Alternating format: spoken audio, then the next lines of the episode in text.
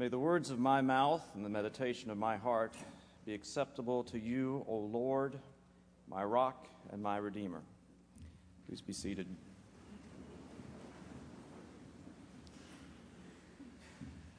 Now, when Jeffrey asked me to preach, um, I was thrilled, thrilled uh, at the opportunity.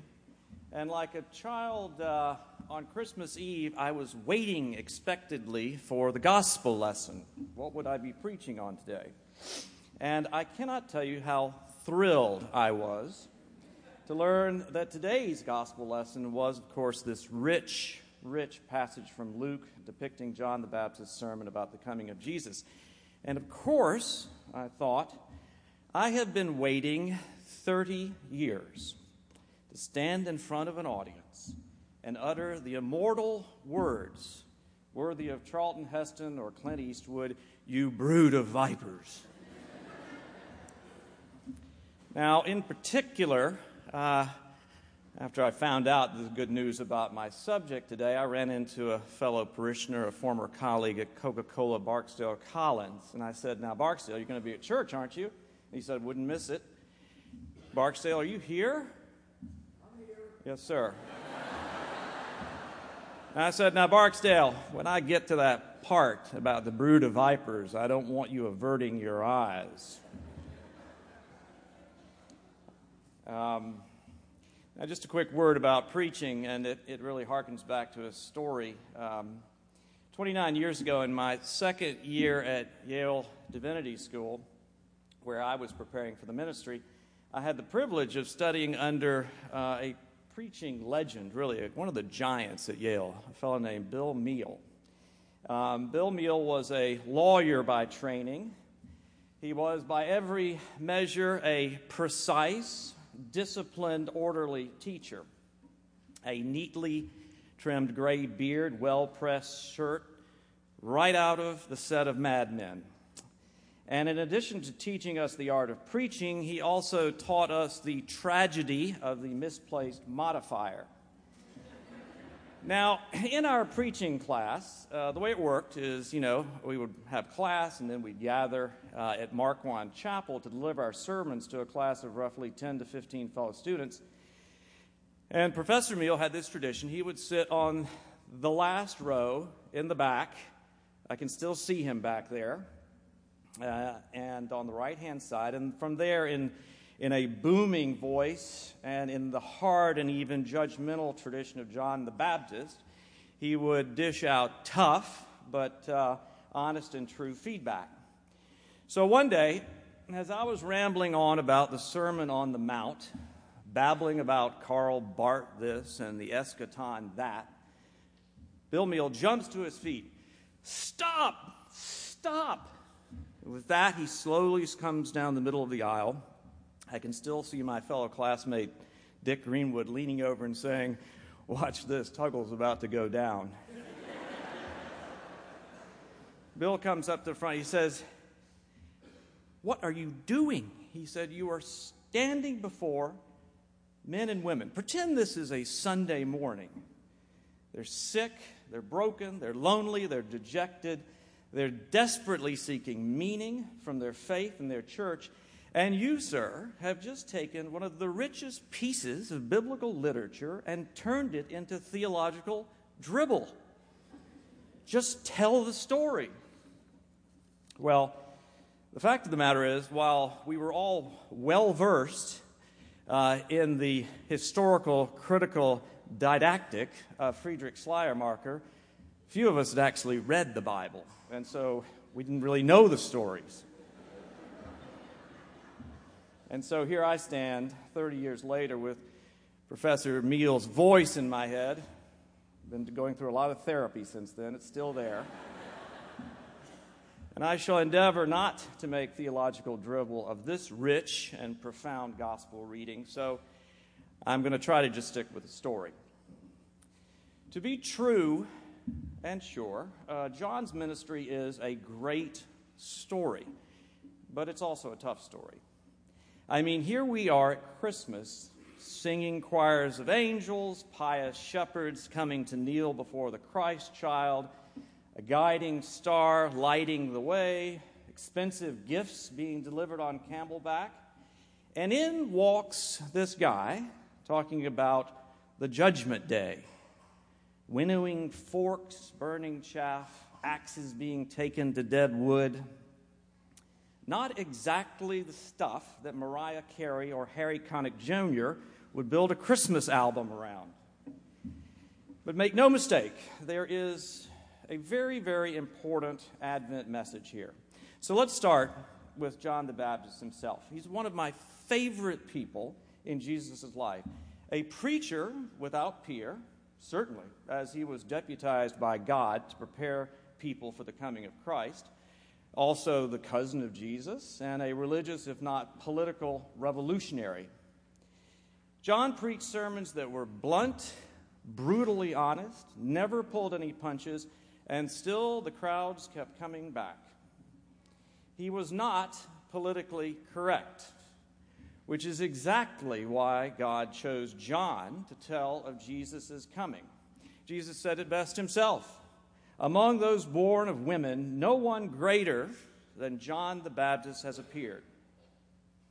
Now, John grew up in a tough part of town, living out there in the dusty desert fleeing the forces of Herod, who had killed his father when he was a child. He was seen as a troublemaker, in and out of jail, but somehow he kept attracting these huge crowds, this following.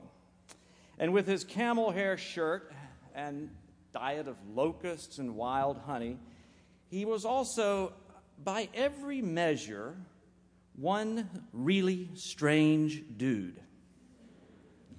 So strange, in fact, that no less spiritual authority than the Grateful Dead paid tribute to him in their classic tune, Uncle John's Band. With that great line, he comes to take his children home. And yet, we are still drawn to him, just as his contemporaries were. Now, John's mission was simple to preach the message that one, God is coming, and two, you can change. John talks a lot about repentance, but repentance is really just a fancy word for turning over a new leaf and radically changing your ways. It wasn't a very uplifting job, but somebody had to do it. So, the world we find John wandering around in was not a happy place. Palestine around 28 AD was locked in the grip of a foreign and unforgiving pagan force known as the Roman Empire. The great biblical scholar Alfred Edersheim, in his historic masterpiece, The Life and Times of Jesus the Messiah, described the scene as morally and socially corrupt to the core, where, and I just love this quote, unnatural vices which even the greatest philosophers practiced, if not advocated, attained proportions which defy description. Wow. Sounds pretty R rated to me. Jerusalem's fall in AD 70 was perilously close and foreshadowed the final judgment. Moral corruption had infected the Jewish tradition as well. The axe is already at the root of the trees. Not a pretty picture, to say the least. And so, into this murky, broken, corrupt, and destitute world walks this highly unusual man with a message of repentance that required not just saying the right words, but demanded literally the reformation of one's life. So, on this day, John stands before yet another crowd looking for meaning amidst chaos. Some wanted to be baptized, others just curious to hear what this strange guy had to say. And as John looks out over this crowd, he doesn't like what he sees. What he sees is a group of superficial people he views as unprepared to make the radical changes in their lives and their conduct that would save themselves, their faith, and their very society. And to be honest, it makes him mad. You bunch of snakes. Why are you even here? And who do you think you are? And then come the questions in quick succession Who told you to run away from God's wrath? He hits harder and harder, telling them that just being of the lineage of Abraham is not enough. He goes on to say that the day of judgment is coming, and for those who do not repent and have tangible proof of what has changed in their lives, things will not go well. Merry Christmas. Every tree, therefore, that does not bear good fruit is cut down and thrown into the fire. It's a great scene, fabulous scene. Eyes blazing, voice trembling. It, it must have been like this bizarre combination of Ernest Angley, Clarence Darrow, and Arnold Schwarzenegger. Fabulous. Crowd is dumbfounded. Dumbfounded. And probably a little scared. It must have been shocking for John to hit the religious elite like this. Again, n- not at all politically correct. Okay, all right, okay, we got it. So, what do you want us to do? Now, this is the key to the whole story, the recurring question What then should we do? Well, John's answer is simple to the crowd, which must have been pretty poor. He tells them to share. If you have more than you need in terms of food and clothing, then you must share. To the tax collectors, be fair. Stop keeping a share for yourself. In other words, stop stealing. To the soldiers, don't bully people. Pretty simple no hoarding, no skimming, no extortion. You can just see the crowd sitting there looking at each other. Who is this guy? Maybe he's the Messiah. And then comes the famous line, and this, this really is the Advent message I baptize you with water, but one who is more powerful than I is coming. I am not worthy to untie the thong of his scant sandals. He will baptize you with the Holy Spirit and fire. But not to let them off the hook, he returns again to the theme of judgment. Ah, yes, that pesky winnowing fork and burning chaff. It's a great story. Indeed, in so many ways, John's sermon is another important moment in the reformation of our faith. Throughout the ages, this difficult question just won't go away. What then should we do? And it is the perfect question for Advent. How shall we respond to the coming of the Messiah? The question John puts to those wayward souls 2,000 years ago remains as timely and as true as ever. What will be the fruits of our repentance? How can we meet the promise of this Christmas with real, meaningful expectation? What about our lives will change? What will we do differently with the help and power of the Holy Spirit to make our faith manifest? How then shall we live? These are exactly the questions that have plagued theologians and religious people and inspired reformers for centuries. These are the questions that inspired Martin Luther to proclaim before the Diet of Worms nearly 500 years ago Here I stand, I can do no otherwise. God help me. These are the tough questions Pope Francis is asking of the Roman Catholic Church today, and they are the questions I would submit that we should be asking ourselves now and always. They're tough questions. And maybe it does take a strong, loud, revolutionary voice like John's to break through the fog of moral and material corruption. It often takes someone like John to hold up the mirror and force us to see ourselves for who we really are. Indeed, John's challenge to that crowd 2,000 years ago is as real and relevant today as it was then.